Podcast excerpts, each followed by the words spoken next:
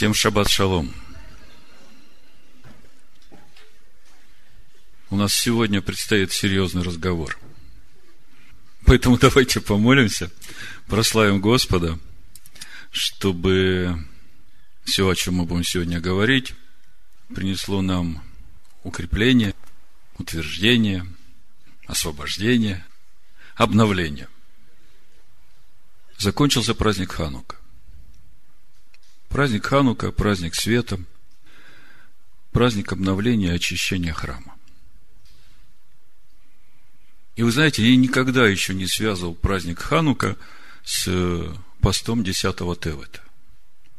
И тут вдруг на этой неделе я начинаю смотреть, и передо мной раскрылась целая картина. Большая. И в контексте нашей недельной главы тоже. Вот то, что сегодня в нашей недельной главе – то как это произошло?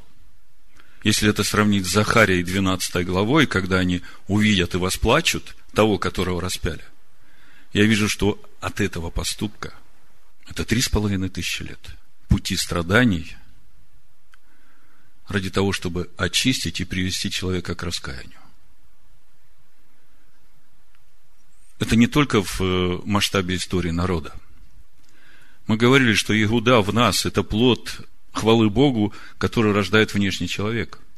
И мы здесь видим взаимоотношение этого внешнего и внутреннего, этой праведности, которую, как Моисей говорит, всем будет наша праведность, если мы будем делать то, что Бог нам сказал. С праведностью Божией. То есть, э, разговор серьезный именно потому, что если мы в течение праздника Ханука не обновили и не очистили свой храм, второго Тев это заканчивается – восьмой день праздника Ханука. А десятого Тевата ровно через семь дней. Семь дней у Бога тоже это определенный цикл.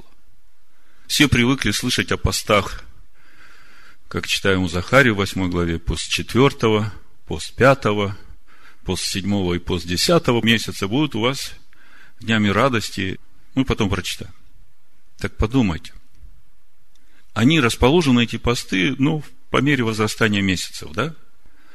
Но то, что происходит 17-го Тамуза, то, что происходит 9 Ава, то, что происходит в месяце Тишрей, уже окончательное изгнание Ягуды, все это следствие начала 10-го Тевета.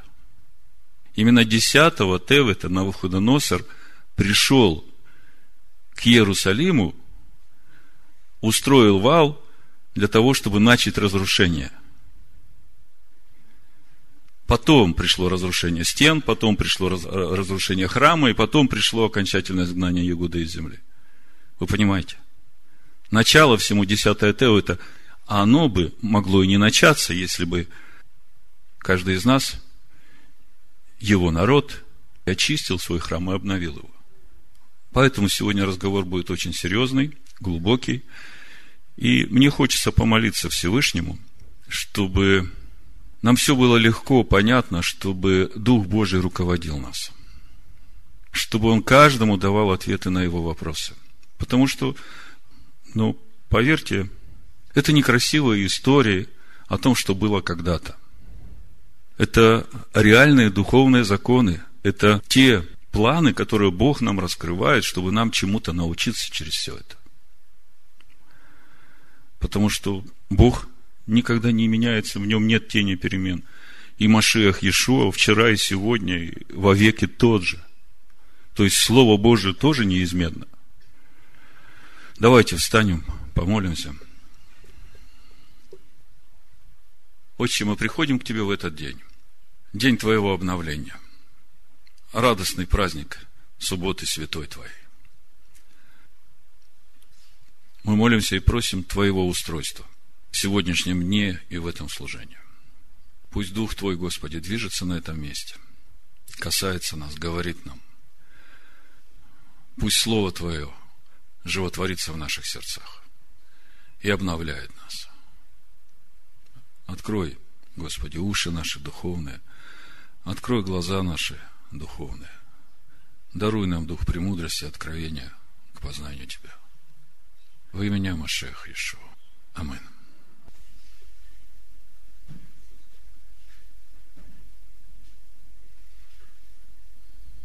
Вы знаете, душа, она, моя душа, да, она сразу не умирает.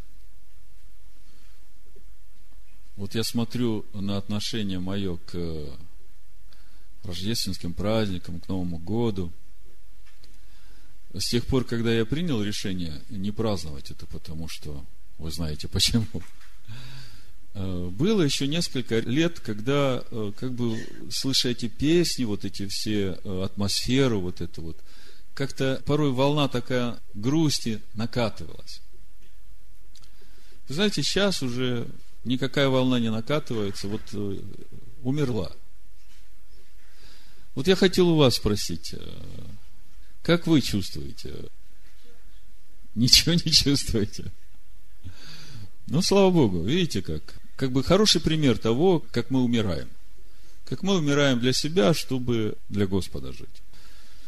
Поэтому, если кто только в начале этого пути, у кого душа еще болит, вы знаете, есть хорошая книга, я ее взял с собой, которая рассказывает об истоках этих всех, э, откуда елки пошли, э, что есть праздник Новый год, там двери Януса – Э, двуликий Бог. Откуда взялось это зима светку, день поклонения солнцу, когда язычники думали, что солнце вообще погаснет, и ему надо жертвы приносить. В этой книжице очень все хорошо рассказано, причем ей уже через два года будет сто лет. Можете представить?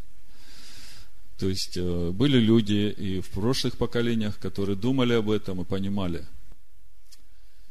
У нас на сайте эта книга есть называется «Историческая комета» или «Раскрытие христианизирования язычества темных веков». Катубий и Бара, авторы. Тут описываются все эти праздники, которые есть в христианстве, откуда они взялись, ну, что в основании всего этого лежит языческие праздники, только назвали именами – из Писания. Вот праздник Рождество, 25 декабря. За много лет до рождения Христа вавилоняне начали праздновать его еще во время окончания строительства Вавилонской башни, около 300-400 лет после потопа. Праздник был в честь богини Астарты и ее сына Тамуза, которого она родила им – и который считался господином и богом этого народа. Пержане праздновали этот праздник под именем Митры, финикийцы посвящали этот день Астарте, даже иудеи посвящали этот праздник богам Молоху и Ваалу. Вот мы сегодня поговорим о том, за что были изгнаны остатки Иуды из Иудея. Итак, все, о чем мы будем говорит сегодня, можно назвать таким названием «Сохрани свой храм от разрушения». В первом послании к Коринфянам, 3 глава, 16-17 стих, написано «Разве не знаете, что вы храм Божий, и Дух Божий живет в вас? Если кто разорит храм Божий, того покарает Бог. Ибо храм Божий свят, а этот храм вы. Вопрос. Каким образом человек может разорить храм Божий? Вот это главная тема, о которой мы сегодня будем говорить. И что нам нужно делать, чтобы не разрушать свой храм. Как я вначале говорил, всего несколько дней, как закончился праздник Ханука праздник очищения, праздник освящения, праздник обновления храма Божьего. От чего храм очищали, скажите мне? Я говорю о празднике Ханука, я не говорю о празднике Йом-Кипур. Очищали от греческой философии, от эллинистической культуры – от э, язычества, которым пытались ассимилировать Божий народ, лишив его священных писаний и возможности жить по Торе. Вот от всего этого очищали храм в праздник обновления, в праздник Хануки. И вы же понимаете, что это не просто событие, которое было много лет, в эти дни, в то время в городе Иерусалим. Это же как духовные схемы, духовные законы, духовные принципы, которые учат нас, что нам делать, как нам делать, чтобы мы не попали в эту ситуацию. И, как я говорил уже в начале, раньше, когда мы говорили о посте 10 Тевета, первый раз этот пост упоминается в книге Захарии, 8 главе. Я прочитаю 18-19 стих, написано, «И было ко мне слово Господа Саваофа, так говорит Господь Саваоф, пост четвертого месяца, и пост пятого, и пост седьмого, и пост десятого, вот пост десятого, это как раз 1 января в четверг, пост десятого месяца. И пост десятого сделаются для дома Иудина радостью и веселым торжеством, только любите истину и мир. Этот пост был установлен мудрецами в память о начале осады Иерусалима армией Вавилонского царя Навуходоносора. Вы знаете. Об этом мы можем прочитать в четвертой книге царств, 25 главе. Там подробно описывается, я прочитаю первые два стиха, чтобы вы увидели, с чего все начинается. В девятый год царствования своего, в десятый месяц, в десятый день месяца, пришел Навуходоносор, царь Вавилонский, со всем войском своим к Иерусалиму, осадил его и устроил вокруг него вал. И находился город в осаде до одиннадцатого года царя Седекия несмотря на героизм, сопротивление, которое было против Вавилонской армии, через полтора года начала этой осады, 17-го Тамуза, это после четвертого месяца, Навуходоносор проломал стену в Иерусалиме, и армия вошла в город. И еще через три недели в день 9 ава осада была завершена разрушением Иерусалимского храма.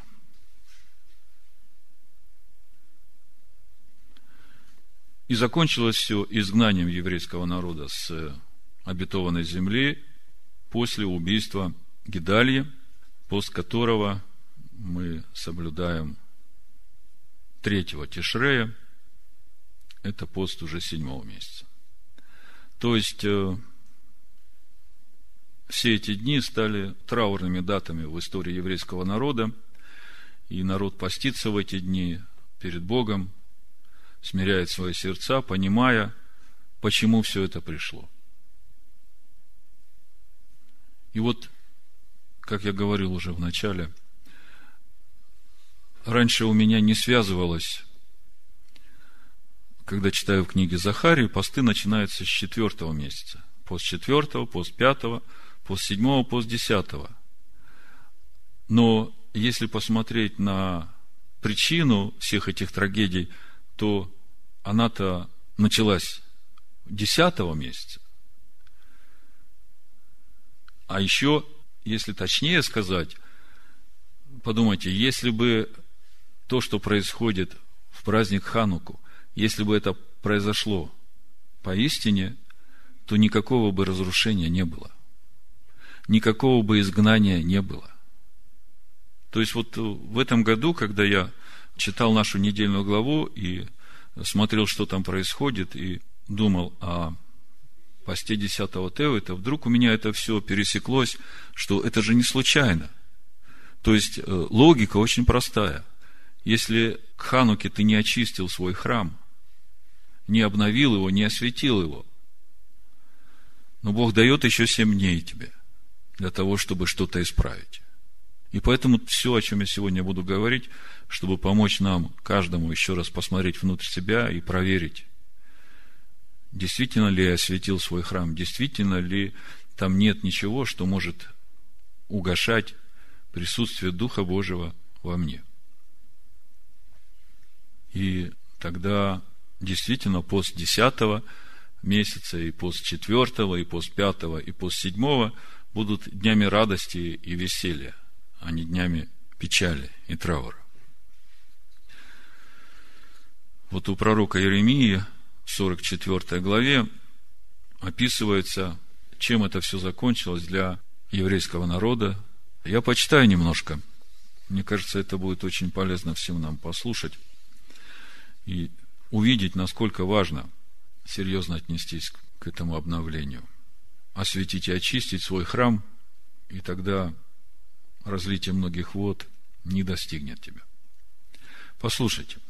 Слово, которое было к Иеремии о всех иудеях, живущих в земле египетской, поселившихся в Магдоле, и Тафнисе, и в Нафе, и в земле Пафрос, так говорит Господь Саваоф, Бог Израилев.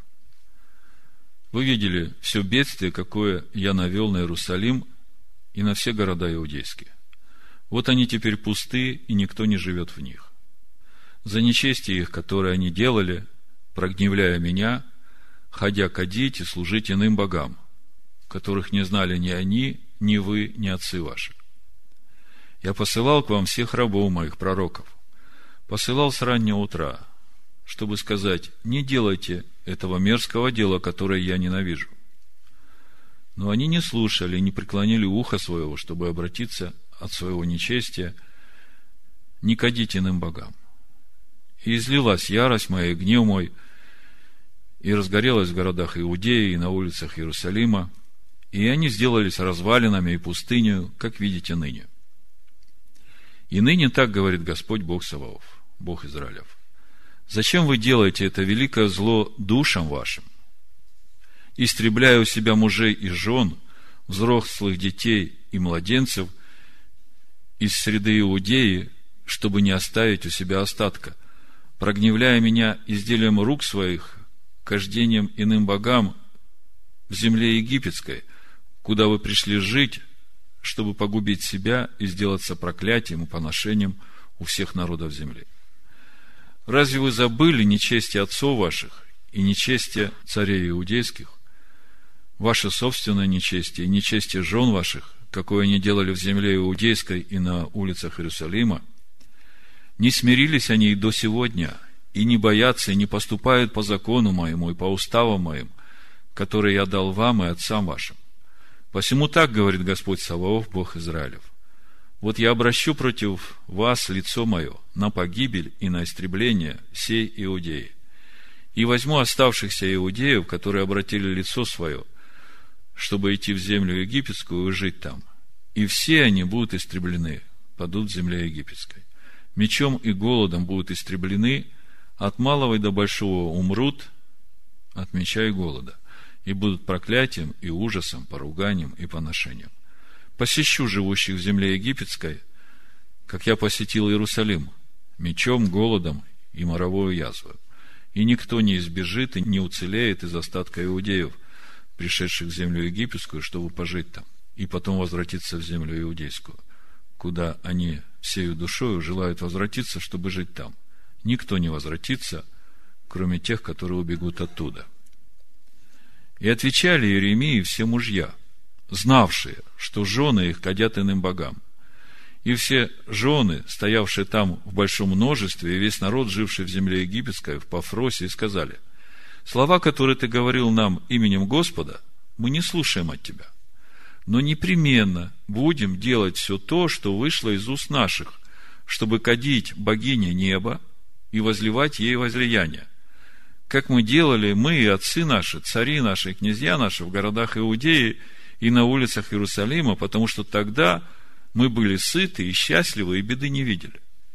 А с того времени, как перестали мы кадить богине неба и возливать возлияния ей, терпим во всем недостаток и гибнем от меча и голода. И когда мы кадили богине неба и возливали ей возлияние, то разве без ведома мужей наших делали мы ей пирожки с изображением ее и возливали ей возлияния? Тогда сказал Иеремия всему народу, мужьям и женам, и всему народу, который так отвечал ему. Не это ли кождение, которое совершали вы в городах иудейских и на улицах Иерусалима, вы и отцы ваши, цари ваши и князья ваши, и народ страны, вспомянул Господь?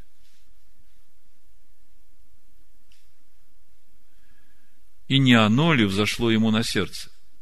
Господь не мог более терпеть злых дел ваших и мерзостей, какие вы делали.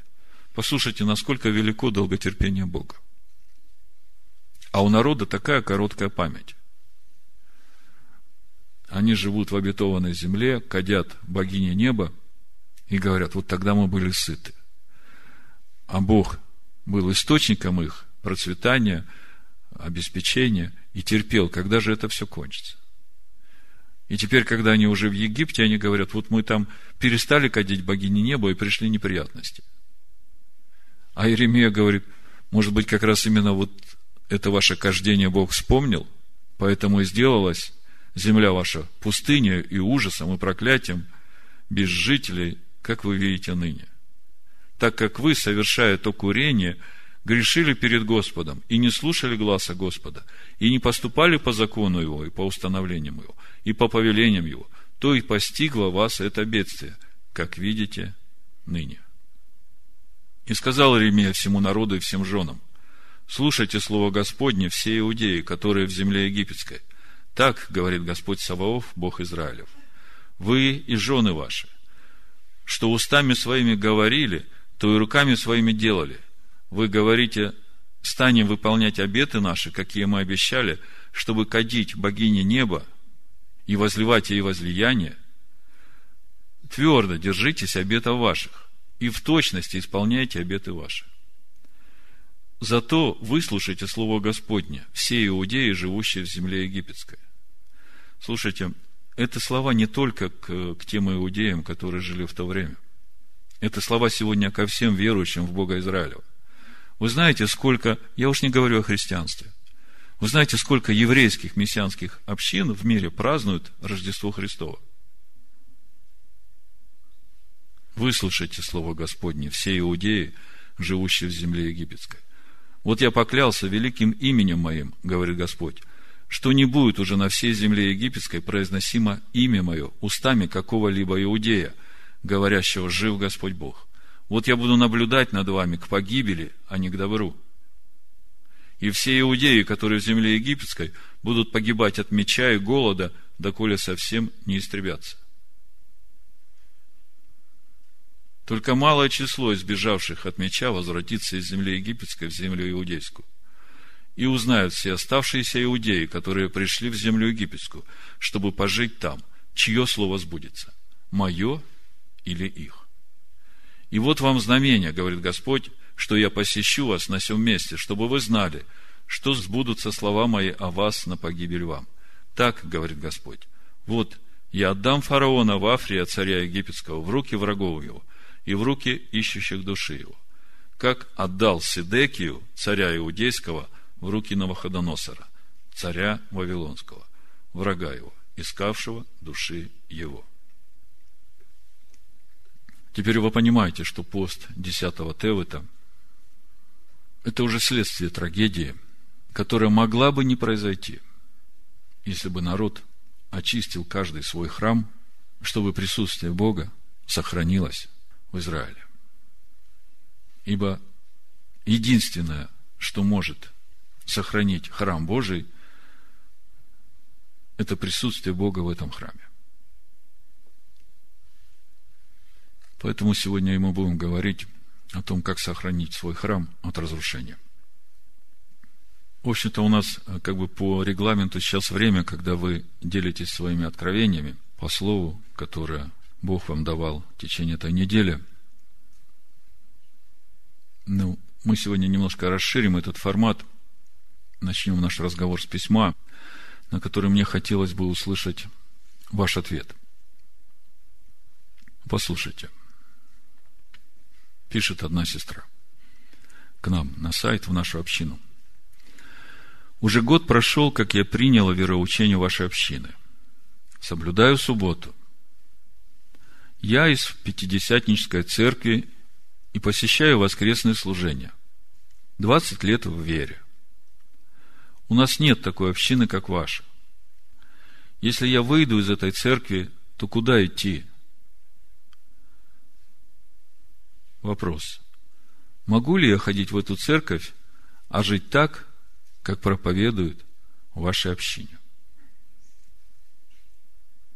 Вот э, вы понимаете, что это очень серьезный вопрос для многих людей, которые слушают наши проповеди, которые живут во всем мире. И мне часто пишут вопросы, есть ли где-нибудь вот в нашей стране, в нашем городе такая община, как ваша? Чем отличается наша община от всех других, мы сегодня поговорим. Ну вот реальный, конкретный человек.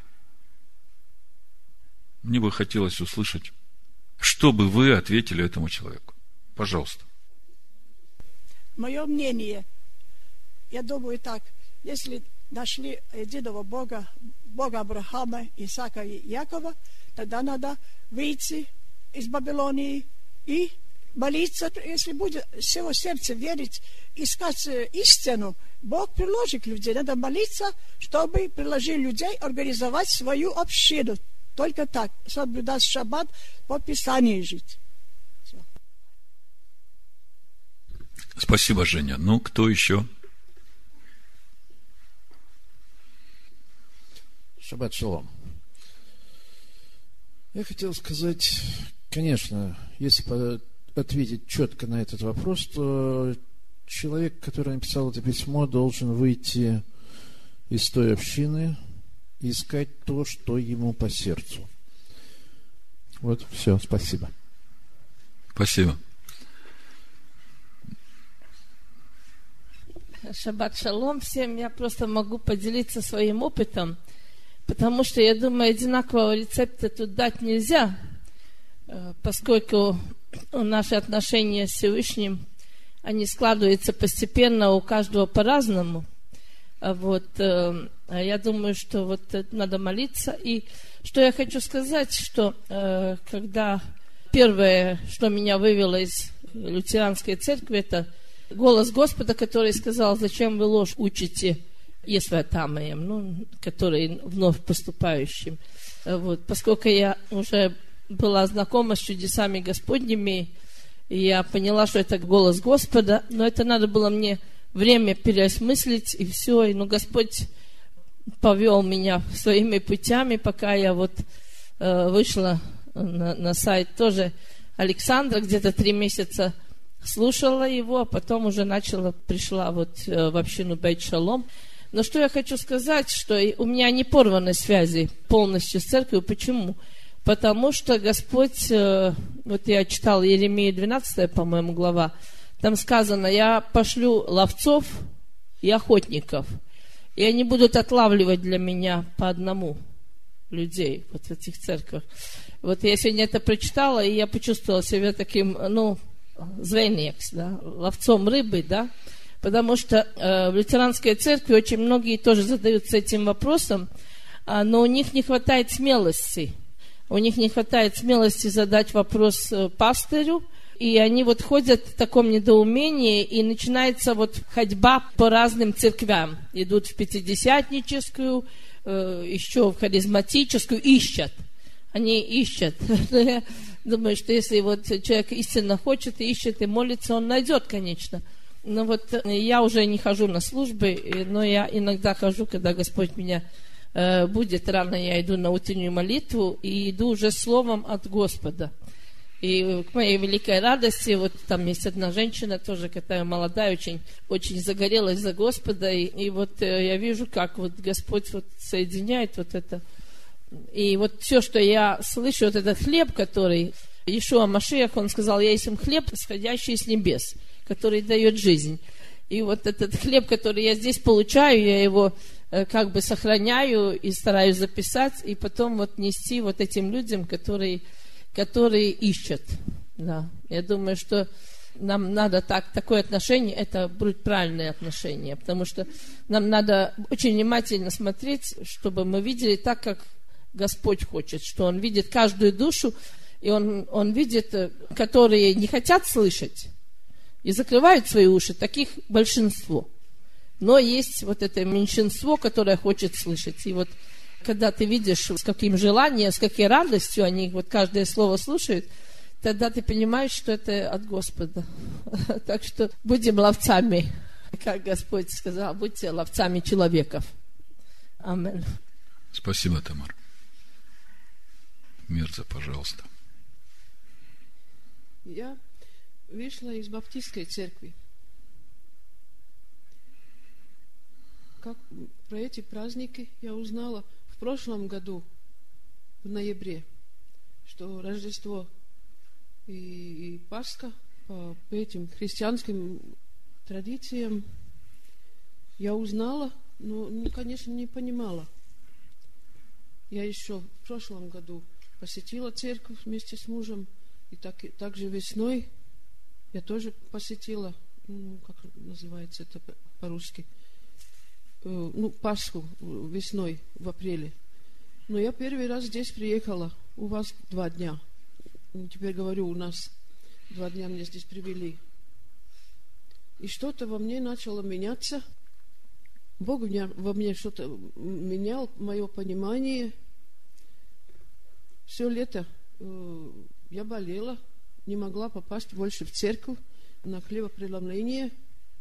Бог всегда меня оставлял домой. Я что-то ну, понимала и не понимала, но приняла это, этот шаг, э, ну, этот, этот урок от него. И тогда 2 августа я здесь, меня здесь опять привели. Я очень благодарна Богу, потому что моя жизнь совсем поменялась. Я себя не узнал, не узнаю, что Бог со мной, со мной творил. Мне телевизор вообще ушел от, от моей жизни. Я только хотела учиться, учиться, читать, читать Тору. И, ну, как маленький ребенок в школьной скамье. Это не, не рассказать. И Бог и с мужем работал. У меня отпускал, ничего не говорил – хоть он был бывший пастырь, служитель в Баптистской церкви, 12 лет ему отслужил. Он сейчас там. Но, насколько я понимаю, Бог с ним работает, только с ним. Я ничего не могу ему сказать, тогда он отпирается. И интересно, в эти вот 24 вечером, конечно, я осталась дома, и потому что я от, оттуда ушла. Это было в сентябре третье воскресенье. Я стала, Бог побудил меня, что надо говорить перед э, церковью, в которой все там собираются. Ну и я говорила и сказала, вместе с, с нашим пастырем говорила, Бог дал такое свободное время, с ним поговорила. Он говорит, я хочу знать. Я ему сказала наш сайт. Ну, я уж, оттуда ушла и подала здесь заявление. И вот 24 вечером, сейчас в декабре, муж, конечно, едет туда. Каспар за ним приехал, и Каспар ему задает э, вопрос, есть ли у вас елка дома? Я не сумею ли сказать по-русски. А, я, я так поняла, что это Бог через него сказал –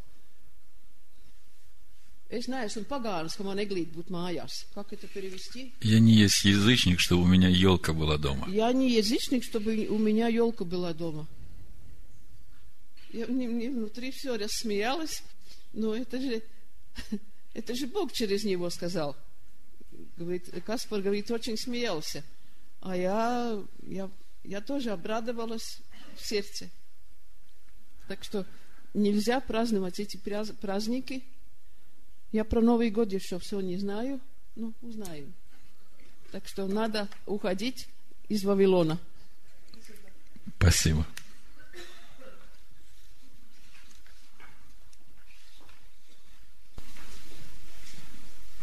Э, мне кажется, что вот этот вопрос, который задала женщина, он э, намного серьезнее, чем кажется на, на первый взгляд.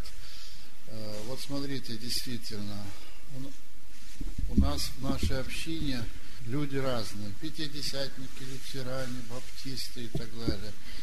Э, Но ну, хорошие люди, выросли откуда-то оттуда, но прекрасные люди. Да? Значит, видимо, надо было пройти вот этот отрезок пути в своей жизни, да, для того, чтобы прийти сюда. Я не, не могу сказать, что, ну, я, например, достиг какой-то, вот, при- придя сюда, достиг вершины. Я думаю, что мне надо еще взбираться и взбираться на эту гору, гору, потому что я каждый день узнаю что-то новое.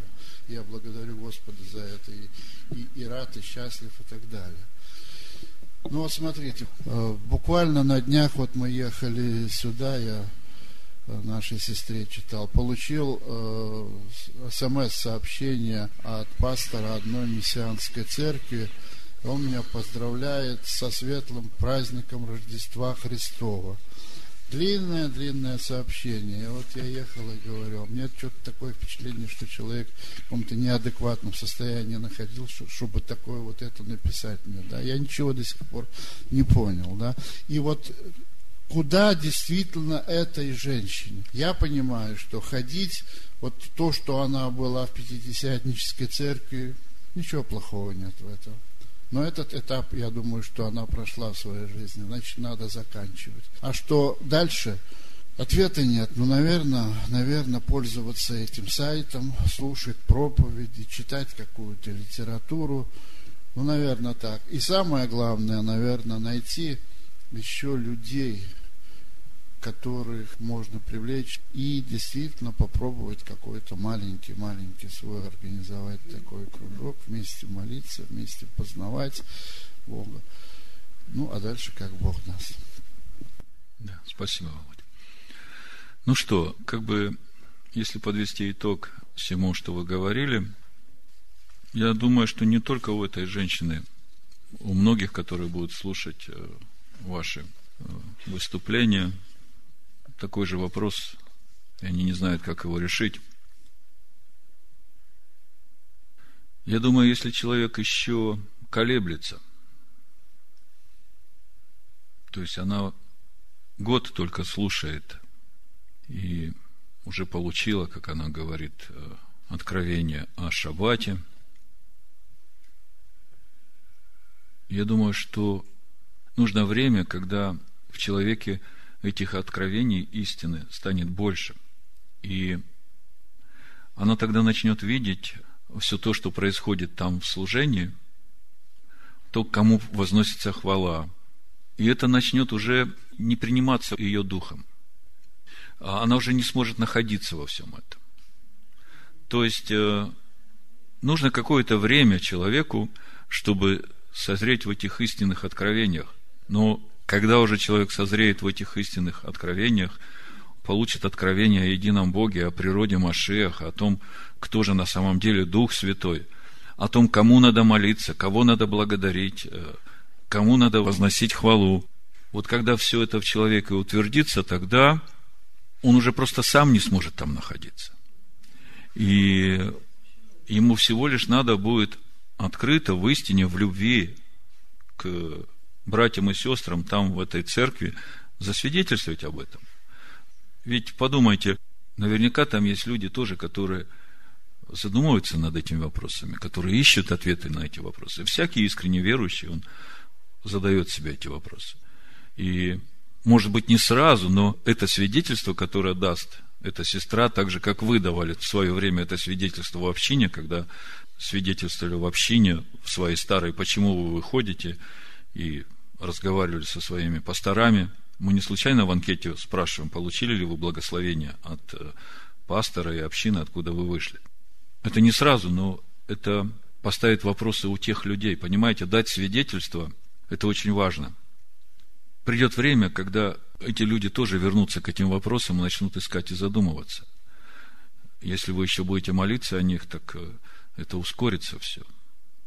Поэтому, если еще это все внутри не созрело, то, конечно, человек может ходить и в Пятидесятническую церковь, и в Баптистскую, но продолжать искать истину и утверждаться в истине. И когда эта истина утвердится в человеке, тогда он просто не сможет уже находиться в той среде. И тогда надо выходить, потому что выходить по-любому надо. Бог говорит, что э, «Выйди, народ мой, от нее». В книге Откровения, 18 главе, мы читаем об этом.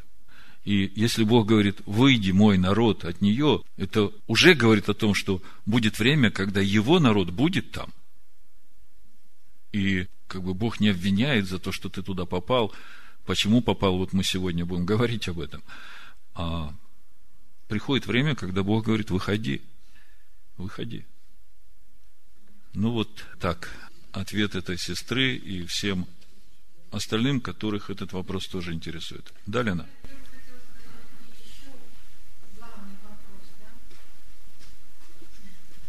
Еще э, шаббат шалом, братья и сестры. Я бы хотела ну, вот, акцент дать на, на то, сколько было в общине Бейт Шалом людей, да, там даже 300, мне кажется, за 300 было. И сколько осталось? Я хочу сказать, что самое главное, выйдя из Вавилонской блудницы, остаться верным. Остаться верным Богу, потому что здесь очень сильный огонь. И вот этот вот как раз таки, идя на этот восток, там именно вот этот вращающий меч огненный. Поэтому, проходя через него каждый раз, самое главное остаться с Богом. Амин. Всем этого желаю. Амин. Спасибо, Лена. Хотел несколько слов, вот Мир заговорил. Не знаю про Новый год, что там – вот из этой же книги «Историческая комета». Язычники имели множество богов, особенно римляне и греки. На разные случаи они имели разных богов. Например, был бог на поле, на гром, на день, на ночь, на животных, чтобы был приплод. Всем этим богам язычники посвящали один день в году, в который они приносили жертвы этому богу. У них также был бог Янус, бог дверей и времени. Месяц, в котором праздновали День этого Бога, был назван именем Январь, Январь. Отсюда месяц Январь был дверью года, потому что он есть месяц Бога дверей. Ну, тут также еще даются названия других месяцев. Например, февраль по имени Фебры, Бог очищения и Бог мертвых.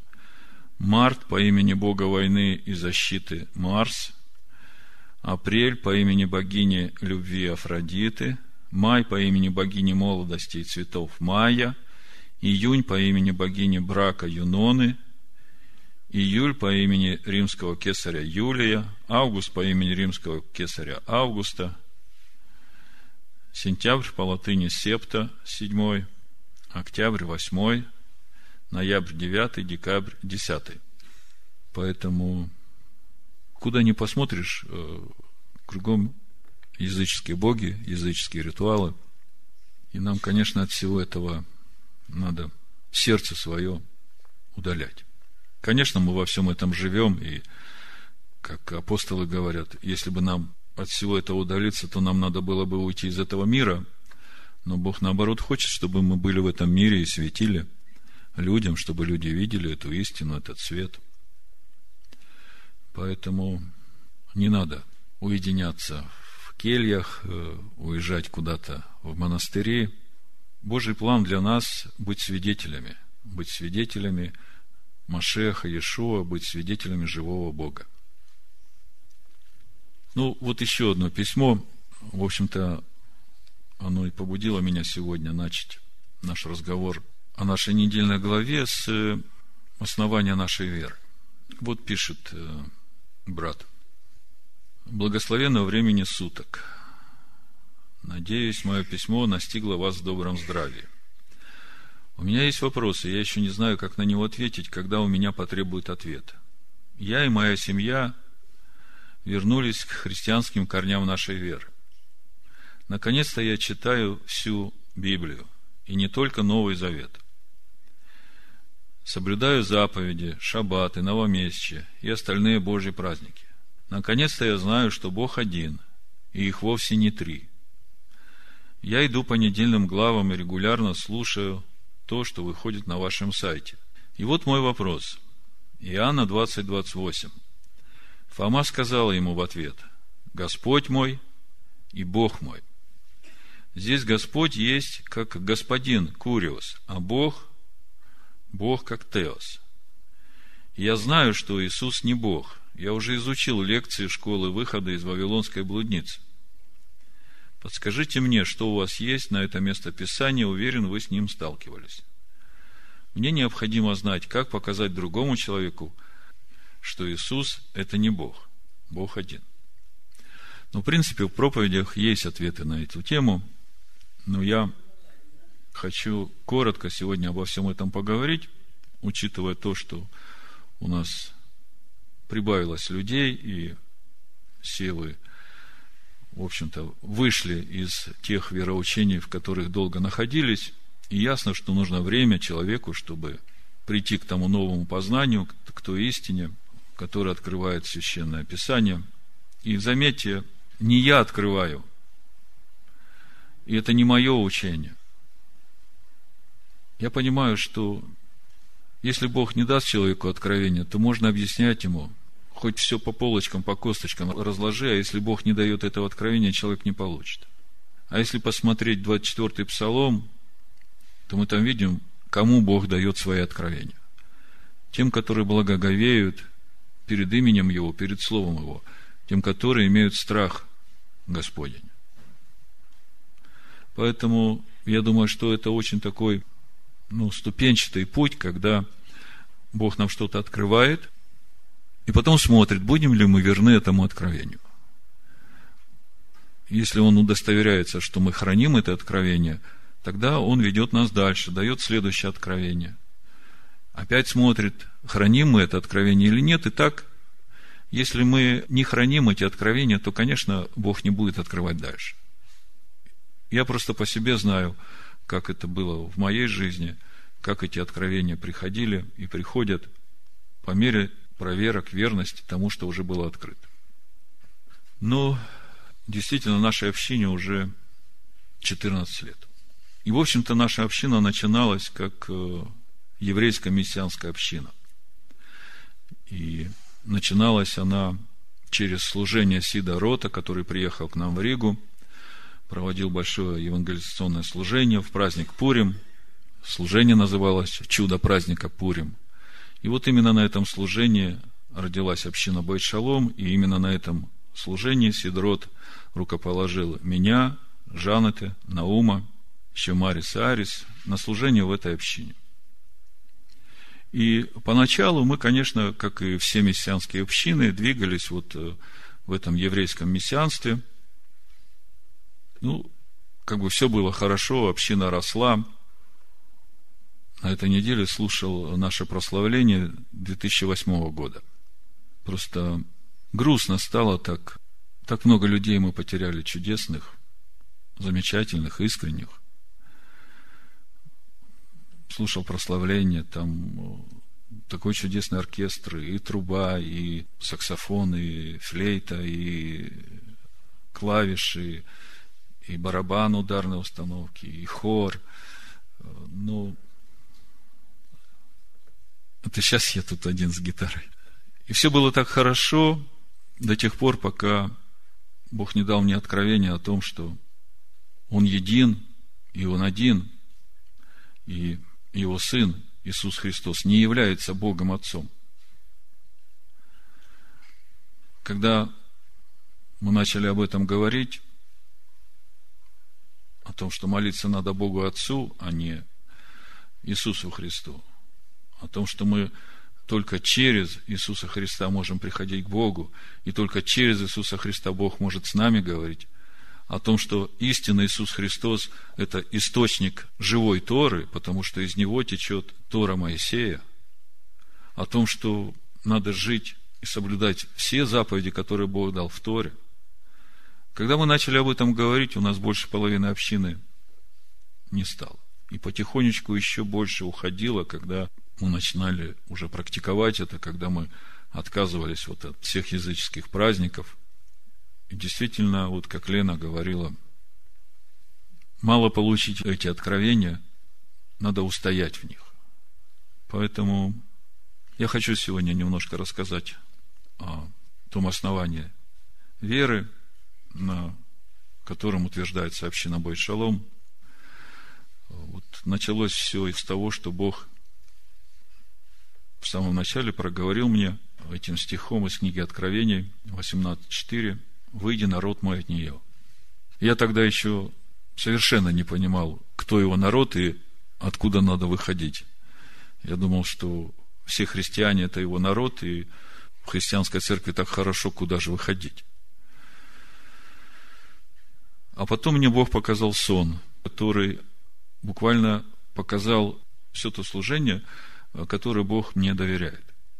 В этом сне, я коротко, многие, наверное, знают, в общем, в этом сне приглашают меня, еще несколько людей, которые со мной, приглашают в один такой, ну, как бы лагерь, где много домов, они все как бараки одинаковые, вот главная аллея, и идешь по этой аллее, и с левой и с правой стороны эти бараки стоят, в каждом заходишь э, отдельные комнаты, длинный коридор, и они все одинаковые, они все серого цвета. И причина, по которой меня пригласили в этот лагерь, была в том, что люди, живущие в этом лагере, очень страдали от змей. Эти змеи были повсюду, они кусали людей, люди страдали, и они не могли понять, откуда эти змеи. Но несколько лет до этого я вернулся из Афганистана. И вот эти бараки, вот то, как все это выглядит – это как бы образы оттуда. И когда я шел по этому лагерю с этой целью разобраться с этими змеями, я внутри себя во сне удивлялся.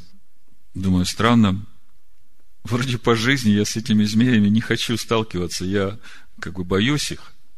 А тут я иду спокойно, ну, разбираться с ними. И вот это меня удивило уже во сне. И когда мы идем по э, этому лагерю, я говорю, вот давайте зайдем в этот барак. Ну, заходим в этот барак, идем там, заходим в одну комнату. Я говорю, открывайте дверь, открываем. И такая картина, окна закопченные, такая комната угрюмая.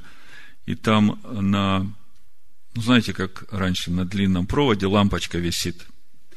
Так вот, на этом длинном проводе вместо лампочки такой э, пучок змей и этот провод тоже змея. На этой змее висит такой пучок змей посреди комнаты, и они с этого клубка такого большого сползают, э, идут там по этому городу, возвращаются. И там такая жизнь бурлит, и они все разные, разного цвета, разной формы. Много. И когда я смотрю на эту комнату, эту картину, как бы параллельным кадром, эта же комната раньше там э, несколько э, не знаю, сот или тысяч лет. Оказывается, эта комната была э, комнатой пыток. И этой же комнатой там страшное зрелище. Отрубленные руки, ноги, споротые животы. И я в духе слышу, что это место, где пытали евреев, где требовали от них отказаться от их веры я проснулся, у меня, знаете, вот как э, Бог, когда проходит, все наэлектризовано, все волосы просто стоят. И для меня это был шок. Накануне Бог мне говорит, выйди, народ мой, от нее. И я не понимаю, что это значит, и здесь вот этот сон. Как бы Бог мне показал это направление, в котором надо двигаться. То есть, змеи в этом лагере – их первоисточник от ненависти к вере иудеев. Понимаете? Вот так все замкнулось. Ну, Бог объяснял мне на том уровне, на котором я мог тогда понять. Но я четко уже понимал, в каком направлении надо двигаться. Нужно вернуться к вере первых учеников Машеха Иешуа. Надо разобраться с этой верой. Надо понять, кто такой Машех Иешуа, какая его была цель, действительно ли он пришел отменить Тору, или он пришел научить свой народ, он ведь пришел к своему народу, или он пришел научить свой народ ходить правильно в той вере, которую имел Авраам, Ицхак, Яков. Ну вот с этого все началось. Ну вот, когда мы начали об этом всем говорить, начали приходить откровения – Тогда закрыли передачу «Шма Израиль» на христианском радио. Сказали, что это ложное учение. Вот так вот все начиналось.